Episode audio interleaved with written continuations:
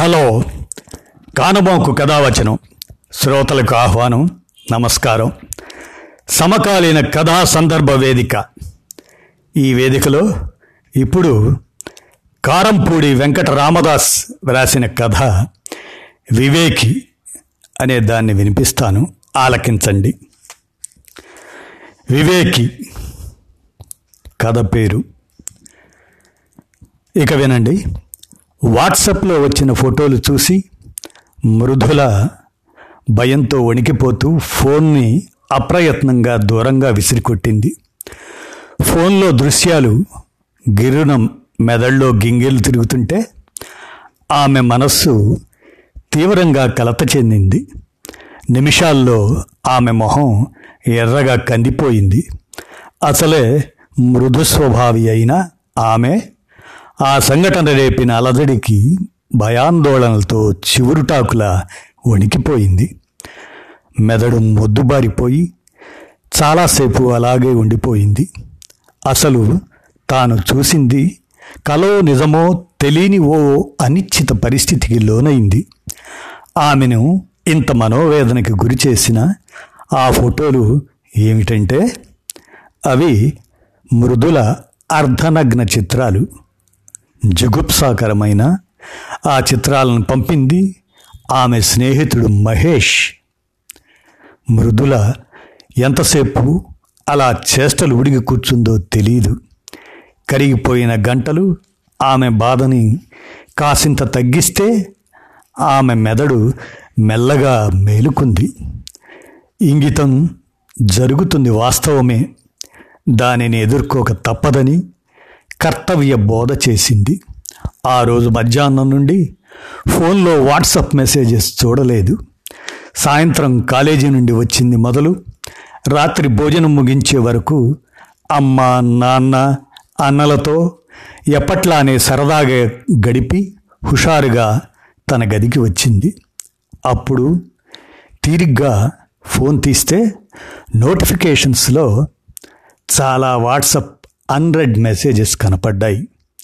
WhatsApp open చేసి ఒక్కొక్క message చూసుకుంటూ వచ్చిన మృదులకు తన ఫ్రెండ్ మహేష్ షేర్ చేసిన కొన్ని ఫోటోలు డౌన్లోడ్కి సిద్ధంగా కనపడ్డాయి. వెంటనే ఉత్సాహంగా ఆ ఫోటోలపై క్లిక్ చేయగానే ఒకటి తర్వాత ఒకటి డౌన్లోడ్ అవుతుంటే వాటిని చూసిన ఆమె దిగ్భ్రాంతికి గురైంది. నిజానికి మృదుల సగటు యువతల్లా బేల కాదు. విద్య వల్ల ఆమెకి వినయం అబ్బింది. తోటి మనిషికి కాలానికి విలువనిచ్చే సుజ్ఞానవంతురాల ఆమె. పిరికితనం ఎరుగని మృదు గంభీర స్వభావి. అందుకే అంత కష్టంలోనూ ఒక్క కన్నీటి బొట్టుని చిందించలేదు. ఊహించని విధంగా ఎదురైన ఈ సమస్యకు మొదట కొంత కలత చెందిన ధైర్యాన్ని కూడా తీసుకుని మున్ముందు ఏం చెయ్యాలనే ఆవేశరహితమైన ఆలోచనలకి తెరలేపింది. వివేకం మేలుకునేసరికి విసిరేసిన ఫోన్ని తిరిగి తీసుకొని మహేష్ పంపిన ఫోటోలు వచ్చిన సమయం వాటికేసి దృష్టి సారించింది. సాయంత్రం నాలుగు యాభైకి వచ్చాయి. మృదుల తీవ్రంగా ఆలోచిస్తుంది. మహేష్ ఏంటి? ఇలాంటి ఫోటోలు పంపడం ఏంటి? తనకే కాక మొత్తం కుటుంబానికి స్కూల్ రోజుల నుండి తెలిసిన పక్కింటి అబ్బాయి మహేష్. ఇరు కుటుంబాల మధ్య సాన్నిహిత్యం ఉంది. తన అన్న వంశీ మహేష్ చాలా కాలంగా మిత్రులు. ఒకరింటికి ఒకరు వచ్చిపోతూ ఉంటారు. ఆ మాటకొస్తే తమ మధ్య కూడా మంచి స్నేహమే ఉంది. మంచివాడనే భావనతో మహేష్తో చనువుగా ఉంటుంది. అలాంటి మహేష్ అనూహ్యంగా ఇలాంటి చిత్రాలు పంపడం ఏంటి? అసలు ఇలాంటి చిత్రాలు మహేష్కి ఎలా వచ్చాయి? తానెప్పుడు మహేష్తో మితిమీరి ప్రవర్తించలేదే. అసలు తమ మధ్య ఎలాంటి ప్రేమ లేదు. అలాంటిది అసభ్యకరమైన తన చిత్రాల్ని ఎలా సంపాదించాడు? మృదులకు ఏదో అనుమానం వచ్చింది. ఇష్టం లేకపోయినా మహేష్ పంపిన ఫోటోల్ని గమనించింది. కాస్త జాగ్రత్తగా ఆ చిత్రాలను చూసిన ఆమెకి అవి నిజమైన ఫోటోలు కావు. మార్ఫింగ్ చేసినవని స్పష్టంగా అర్థమైపోయింది. అయితే మహేష్ ఈ ఫోటోల్ని పంపడంలోని ఉద్దేశం ఏంటో అర్థం కాలేదు. నిజానికి మృదుల కుటుంబం ఎంత పరువు ప్రతిష్టలు గలదో మహేష్ది అంతే గౌరవప్రదమైన కుటుంబం. మహేష్ తల్లి పార్వతీదేవి పోలీస్ శాఖలో ఐపీఎస్ క్యాడర్లో ఈ మధ్య రిటైర్ అయిన అధికారిని నాలుగేళ్ళ క్రితం అదే శాఖలో సేవలందిస్తూ ఆమె భర్త అకాల మరణం చెందాడు. మంచి విలువలతో మహేష్ని తల్లే పెంచింది. మృదుల తల్లిదండ్రులు ఎప్పుడూ మహేష్ రాకపోకలకి అడ్డు చెప్పకపోవడానికి అదే కారణం. మహేష్ సౌమ్యుడు మితభాషిగా మృదులకి తెలుసు. అలాంటి అతడిలో సగటు మగాడు దాగున్నాడా? ఇదే మహేష్ అసలు రూపమా? ఇది తాను ఇప్పటి వరకు గ్రహించలేకపోయిందా? అసలు మహేష్ ఏం ఆశించి ఈ పని చేశాడు? అతడిని రెచ్చగొట్టే విధంగా తాను ఏనాడు ప్రవర్తించలేదే. కనీసం ఇష్టపడ్డామన్న సంకేతాలు ఎప్పుడు ఇవ్వలేదే. అతడు ఏనాడు ప్రేమ ప్రస్తావన తన వద్ద తీసుకురాలేదు. మరిప్పుడు ఒక్కసారిగా ఈ పని చేసి ఏం పొందాలనుకుంటున్నాడు? ఈ అశ్లీల చిత్రాల ఆధారంగా తనను బలవంతంగా ప్రేమలోకి దించాలనుకుంటున్నాడా? డబ్బు కోసమా? లేక తన శరీరంపై అతడికున్న ఏహ్యమైన కోరిక ఎంత ఆలోచించినా మహేష్ అంతర్గతం అంతుపట్టలేదు మృదులకి. గందరగోళ ఆలోచనలు మృదులని అలుముకున్నాయి. ఇప్పుడు ఈ విషయం తల్లిదండ్రులకు చెప్పాలా? లేక తిన్నగా పోలీసుల దృష్టికి తీసుకెళ్ళాలా? చూసి చూడనట్టు ఊరుకుంటే మహేష్ మరింత రెచ్చిపోతే సమస్య మరింత జటిలమవుతుంది. మరి తన ముందున్న దారి ఏది? మహేష్ కోసం కాకపోయినా వారి కుటుంబ పరువు ప్రతిష్టల కోసమైనా అతడికి ఒక్క అవకాశం ఇవ్వాలి. మహేష్ ఉద్దేశం తెలుసుకోవాలి. వివేకంతో ఆలోచించితే ఇదే సరైన నిర్ణయం అనిపించింది. అంతే ఒక స్థిర నిర్ణయానికి వచ్చి మనసులోని గజిబిజి ఆలోచనలకు స్వస్తి చెప్పింది. మృదుల తనని అంత అర్జెంటుగా అది ఒంటరిగా పార్కులో ఎందుకు కలవమందో పార్వతీదేవికి అర్థం కాలేదు. మృదులంటే ఆమెకి చాలా ఇష్టం. అభిమానం. మృదుల ఆమె ఎదుటే పెరిగి పెద్దదైంది. చదువే కాదు వినయం వినేదయత ఓర్పు లాంటి లక్షణాలన్నీ ఉన్న పిల్లని పార్వతీదేవికి స్థిరమైన అభిప్రాయం.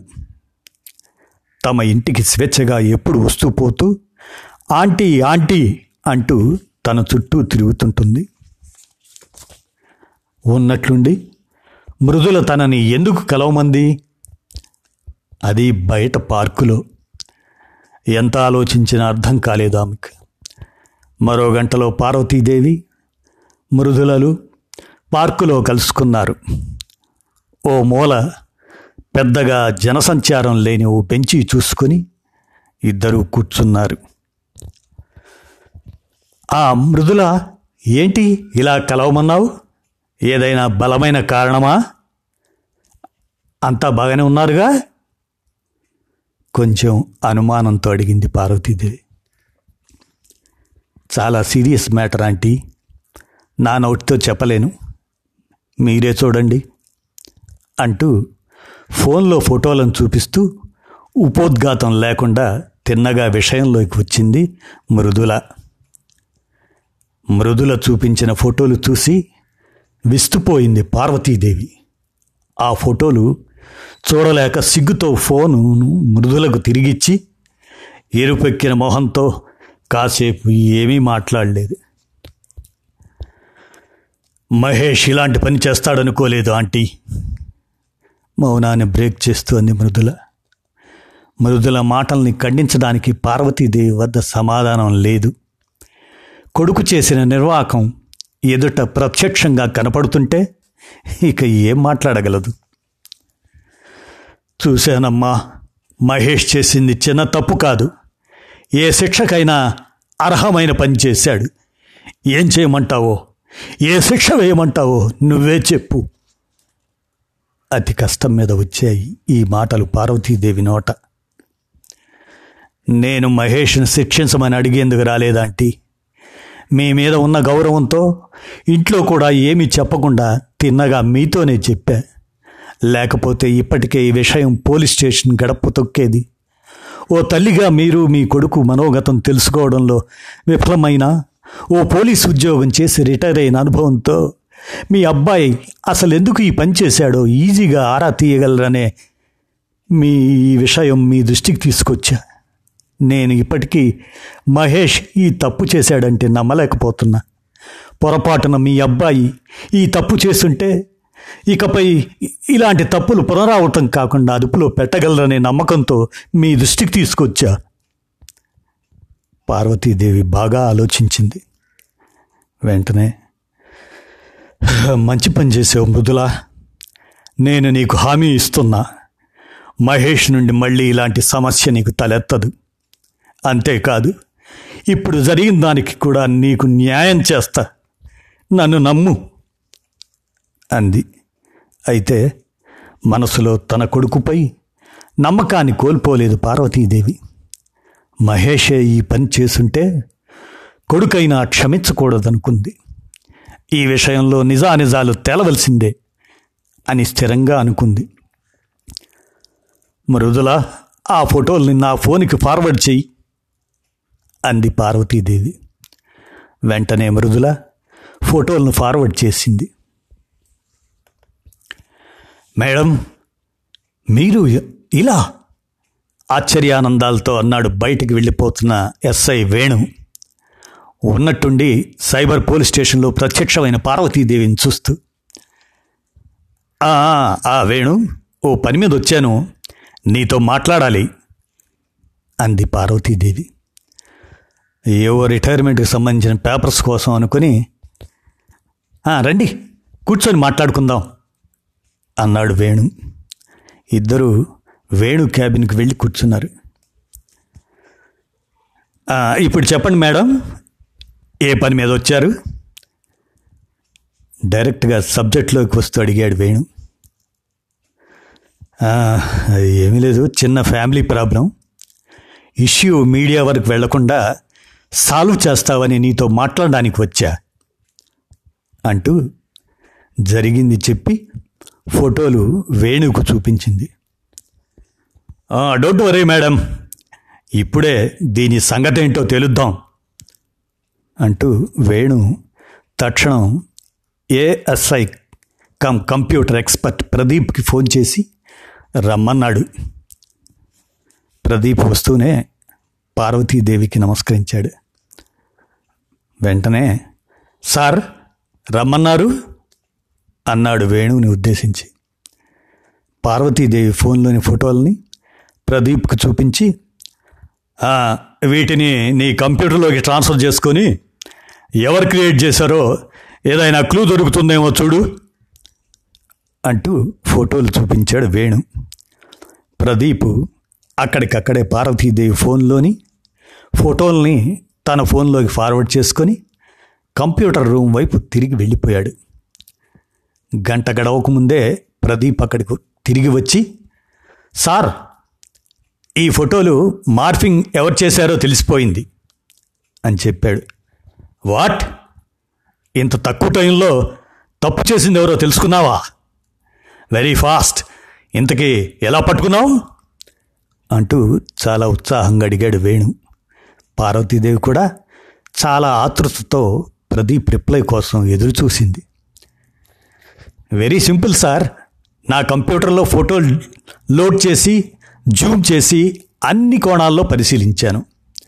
చాలా జాగ్రత్తగా చూస్తే ఫోటోల క్రింది భాగంలో చిన్న వాటర్ మార్క్తో ఆ ఫోటోలు ఏ యాప్లో క్రియేట్ చేశారో ఆ కంపెనీ పేరు ఉంది వెంటనే ఆ కంపెనీ డీటెయిల్స్ గూగుల్లో సెర్చ్ చేసి వాళ్ళ ఫోన్ నెంబర్ పట్టుకున్నాను. వాళ్ళతో సైబర్ పోలీస్ స్టేషన్ నుండి మాట్లాడుతున్నానని చెప్పి గత నెల రోజుల్లో వాళ్ళ యాప్ మన సిటీ నుండి ఎవరెవరు డౌన్లోడ్ చేసుకున్నారో వాళ్ళ ఐపీ అడ్రస్లు అడిగాను. ఆ లిస్టు పావు గంటలో వాళ్ళు నాకు వాట్సప్ చేశారు. ఆ ఆ యాప్ అంత పేరున్నది కాకపోవడంతో ఓ పది డౌన్లోడ్స్ మాత్రమే మన సిటీలో జరిగాయి. ఆ ఐపీ అడ్రస్లు ఇవే సార్. నెట్వర్క్ సర్వీస్ ప్రొవైడర్స్ని కాంటాక్ట్ చేస్తే ఈ ఐపీ అడ్రస్లు ఎవరివో పూర్తి చిరునామాలతో సహా తెలిసిపోతుంది అంటూ ఐపీ అడ్రస్ల లిస్టు వేణు చేతిలో ఉంచాడు Pradeep. Very smart work I will take care further in this matter you can go అన్నాడు వేణు ప్రదీప్తో. మేడం ఐపీ అడ్రస్లు దొరికాయి. కాబట్టి ఇక దోషిని పట్టుకోవటం నల్లేరు మీద నడకే. ఎస్ ఇంత ఈజీగా పనవుతుందని ఊహించలేదు. ఇక ఆ అడ్రస్లు ఎవరివో ఆరాతి వేణు అంది పార్వతీదేవి. ఒక అరగంటలో సంబంధిత నెట్వర్క్ ప్రొవైడర్స్ ఒక్కొక్కరికి కాల్ చేసి పది అడ్రస్లు పూర్తి వివరాలతో సేకరించి పార్వతీదేవి ముందు ఉంచాడు వేణు. పార్వతీదేవి ఆతృతగా ఒక్కొక్క అడ్రస్సు నిశితంగా పరిశీలించింది. ఒక ఐపీ నంబర్ వివరాల దగ్గర ఆమె కళ్ళు నిలిచాయి.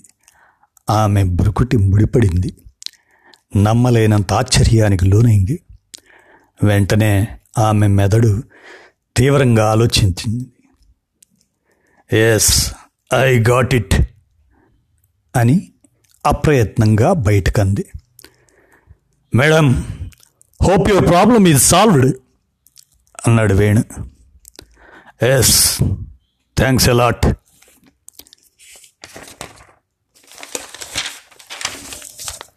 చిక్కుముడి విడిపోయింది. ఇక నేను చూసుకుంటా అంటూ పార్వతీదేవి బయటికి నడిచింది. మృదుల ఆలోచిస్తుంది. ఆంటీ తననెందుకు పార్కులో కలవమంది? మహేష్ తన తప్పు అంగీకరించాడా? సారీ చెప్పించడానికి రమ్మన్నారా? మహేష్కి తనను సూటిగా చూసే ధైర్యం ఉందా? మనసు పరిపరవదాల ఆలోచిస్తుంది. చేసిన తప్పుకు తల వంచుకొని పశ్చాత్తాపంతో చిన్నబోయిన మహేష్ ముఖం ఆమె కళ్ళ ముందు కదిలింది. సాయంత్రం ఆరు దాటి అప్పుడప్పుడే చీకట్లు కమ్ముకుంటున్నాయి. మృదుల పార్కుకి వచ్చేసరికే పార్వతీదేవి ఓ బెంచిపై కూర్చొని ఉంది. ఆ పక్కనే వెనుకకు తిరిగి చేతులు కట్టుకొని నిలబడ్డ వ్యక్తిని మహేష్గా గుర్తించింది. రామరుదులా నీకిచ్చిన మాట ప్రకారం నీ పట్ల అనుచితంగా ప్రవర్తించిన అబ్బాయిని నీ ముందు నిలబెట్టే. మొహం చెల్లక వెనక్కి తిరిగి తల ఉంచుకొని ఉన్నాడు. నువ్వే చూడు అంటూ ఆ అబ్బాయి భుజం పట్టుకొని ముందుకు తిప్పింది పార్వతీదేవి. ఎదుట నిలబడ్డ వ్యక్తిని చూసి షాక్ తింది మృదుల. కలలో కూడా ఊహించని వ్యక్తి ఎదుట దోషిగా తలదించుకొని కనపడేసరికి ఆమెకు పూర్తిగా మతిపోయింది. అక్కడ వీస్తున్న గాలి ఎగురుతున్న పక్షులు కరువిందు చేస్తున్న సాయం సంధ్య ఒక్కసారిగా ఆగిపోయి నిశ్చలంగా నిలబడిపోయినట్లయింది. ఆమెకి అంతటి కుదుపుకి కారణమైన ఆ వ్యక్తి మరెవరో కాదు. వంశీ. నమ్మలేకపోతున్నా ఆంటీ. నా అన్న ఏంటి? ఈ పని చేయడం ఏంటి? అంది మృదుల ఏమీ అర్థం కాక. నువ్వే కాదు. నేను ఇప్పటికి నమ్మలేకపోతున్నా. అసలు జరిగింది చెబుతా విను. వేణు చూపించిన ఐపీ అడ్రస్సుల్లో ఎన్ వంశీ సన్ ఆఫ్ అంటూ ఉన్న ఆ పూర్తి అడ్రస్ చూసి పార్వతీదేవి అదిరిపడింది. ఆలోచించగా ఈ ఫోటోలు క్రియేట్ చేసింది వంశీ అని గ్రహించింది. వెంటనే వంశీకి ఫోన్ చేసి తనని తక్షణం ఇంటి దగ్గర కలవమంది. ఏమైంది ఆంటీ? ఎందుకు అంత అర్జెంటుగా నన్ను కలవమన్నారు? కొంచెం తడబడుతూ అడిగాడు పార్వతీదేవి ఇంటికి వచ్చిన వంశీ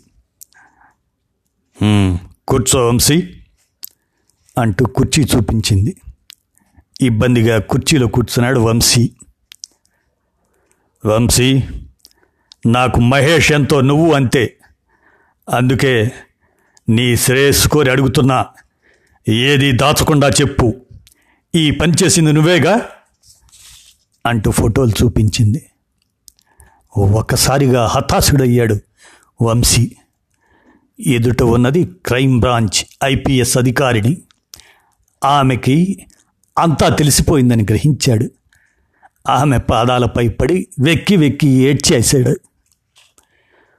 వంశీని లేవదీసి హృదయానికి అత్తుకొని కన్నీళ్ళు తుడిచింది పార్వతీదేవి. ఈ చర్యకి మరింత కుంగిపోయిన వంశీ ఎస్ ఆంటీ ఇది నేనే చేశాను అన్నాడు. నీ సొంత చెల్లెలి పట్ల ఇంత ఏహ్యమైన పని ఎలా చేశావు? ఎందుకు చేశావు? ఆంటీ మాది ఎంత మంచి కుటుంబమో మీకు ప్రత్యేకంగా చెప్పనక్కర్లేదు. మా నాన్న పరువు ప్రతిష్టలకు ప్రాణం పెడతారు. ప్రాణం పోయినా పర్వాలేదు కానీ కుటుంబం పేరు ప్రతిష్టలకు భంగం కలగకూడదనే మనస్తత్వం కలిగిన వ్యక్తి. అలాంటి మా నాన్నకి గత సంవత్సరం మా అక్క రూపంలో కోలుకోలేని దెబ్బ తగిలింది. వేరే కులం అబ్బాయిని ప్రేమించి పెళ్ళి చేసుకొని తన దారి తాను చూసుకుంది. పరువుకై విలువనిచ్చే మా నాన్న తన పెద్ద కూతురు చేసిన నివాహకానికి మా బంధువుల్లో తలెత్తుకొని తిరిగే పరిస్థితి లేకుండా పోయింది ఆంటీ. దాంతో ఆయన ఎంతో కృంగిపోయాడు. మా అక్క చేసిన ఆ గాయం నుండి నాన్న ఇప్పుడిప్పుడే కోలుకుంటున్నారు. సరిగ్గా ఇదే సమయంలో మృదుల మహేష్తో చనువుగా మెలగటం గమనిస్తూ వచ్చాను. మృదుల ఎక్కడ మహేష్ పట్ల ఆకర్షితురాలై అక్క చేసిన తప్పునే తాను చేస్తుందో అనే ఆందోళనకు లోనయ్యాను అదే జరిగితే ఈసారి మా నాన్న పరువు హత్యకి పాల్పడక మానదు. అప్పుడు మా కుటుంబం చిన్నాభిన్నం అయిపోతుందని భయపడ్డాను. అలాగని సున్నితమైన ఈ విషయం ఇటు మృదులతో కానీ అటు మహేష్తో కానీ ఎలా చర్చించాలో తెలియక నాలో నేనే మదనపడ్డాను. మహేష్తో చదువు కారణంగా వాడికి నా ఫోన్ పనిచేయటం లేదు. హ్యాండ్సెట్ ప్రాబ్లము సిమ్ కార్డు లోపము చెక్ చేస్తానని చెప్పి సిమ్ అడిగాను. మహేష్ ఏమాత్రం అనుమానించకుండా తన ఫోన్లో సిమ్ తీసి నాకు ఇచ్చాడు వెంటనే నా ఫోన్ నుండి నా సిమ్ తీసి మహేష్ సిమ్ వేసి అప్పటికే నా ఫోన్లో రెడీగా ఉన్న ఫోటోల్ని వాట్సాప్ ద్వారా మృదుల అకౌంట్కి పంపి ఆ ఫోటోలని వెంటనే డిలీట్ చేశాను. మహేష్ నంబర్ నుండి వచ్చిన ఆ ఫోటోలు చూసి మృదుల అతడిని ద్వేషిస్తుందని నమ్మాను. మా కుటుంబం చిందరవందర కాకూడదని ఈ పిచ్చి పని చేశాను. అదే తప్ప నాకు వేరే ఉద్దేశం లేదు. అంటూ బావురుమన్నాడు వంశీ. వంశీ చాలా తప్పు చేశావు. మృదుల నువ్వు అనుకున్నంత బలహీనమైన చంచల మనస్కురాలు కాదు. ఆమె చాలా ఉన్నతంగా ఆలోచిస్తుంది. తల్లి తండ్రి అన్న అనే అనుబంధాలకి చాలా విలువనిచ్చే వ్యక్తిత్వం ఆమెది. మీ కుటుంబ పరువు ప్రతిష్టల్ని అనునిత్యం కాపాడాలనే తపన పడే మనస్సు తనది. అందుకే ఇంత జరిగిన ఈ విషయాన్ని ఇటు పోలీసులకు కానీ అటు కన్న తల్లిదండ్రులకు కానీ తెలియనివ్వకుండా తనలో తానే చాలా మదన పడుతూ నాతో చెప్పుకొని సమస్యను పరిష్కరించమంది. అంది పార్వతీదేవి. పార్వతీదేవి చెప్పింది విన్న మృదుల ఆమె కళ్ళు వర్షిస్తున్నాయి. సిగ్గుతో తలదించుకొని కుమిలి కుమిలి ఏడుస్తున్న వంశీ దగ్గరికి వెళ్ళి తన వాళ్ళని పిచ్చిగా ప్రేమించే వాళ్ళే ఇలాంటి పనులు చేస్తారు. మన కుటుంబంలో నెలకొన్న పరిస్థితుల దృష్ట్యా నువ్వు ఆలోచించింది కరెక్టే కావచ్చు. కానీ దానికి పరిష్కారం మాత్రం ఖచ్చితంగా ఇది కాదు అంటూ వంశీని ఓదార్చి ఆంటీ కళ్ళెదుట కనపడింది నిజమనుకొని మహేష్ని అనవసరంగా అనుమానించా. క్షమించండి. బాధపడుతూ అంది మృదుల. లేదు మృదుల నేనే నిన్ను అభినందించాలి. నిజానికి ఈ సమస్య నువ్వే కాదు ప్రస్తుత సమాజంలో చాలామంది యువతులు ఎదుర్కొంటున్నారు. అలాగే నీలాగా స్థిమితంగా వివేకంతో ఆలోచించకుండా ఏం చెయ్యాలో పాలుపోని స్థితిలో ఎదుటి వాళ్ళ డిమాండులకు లొంగిపోయో దాచిపెట్టో సమస్యను మరింత జటిలం చేసుకుంటున్నారు. మరికొందరు ఒత్తిడి తట్టుకోలేక ఆత్మహత్యలకు సైతం పాల్పడి కన్నవారికి తీవ్ర మనోవేదన మిగులుస్తున్నారు. ఇలాంటి విషయంలో భయపడకుండా తమ పెద్దలతో ధైర్యంగా చర్చించి పోలీసుల దృష్టికి తీసుకువెళ్ళడమే సరైన మార్గం. నువ్వు నా ద్వారా అదే చేసి వివేకివి అనిపించుకున్నావు. శబాష్ అంటూ అభినందించింది పార్వతీదేవి. ఇదండి కథ. నేటి సమకాలీన కథా సందర్భంగా ఈ కథని కారంపూడి వెంకట రామదాస్ వివేకి అనే పేరుతో రాసి నేటి సమాజానికి సందేశంగా అందించిన ఈ కథ విన్నారుగా. ధన్యవాదాలు.